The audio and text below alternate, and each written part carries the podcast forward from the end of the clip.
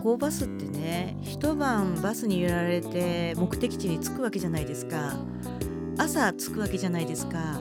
そうするといつも思うんですよね、お風呂入りたいって。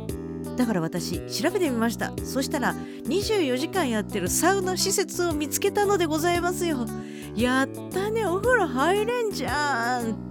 しかも出雲大社に行く前にみそぎもできちゃうじゃん、サウナでって思ってホクホクでございます。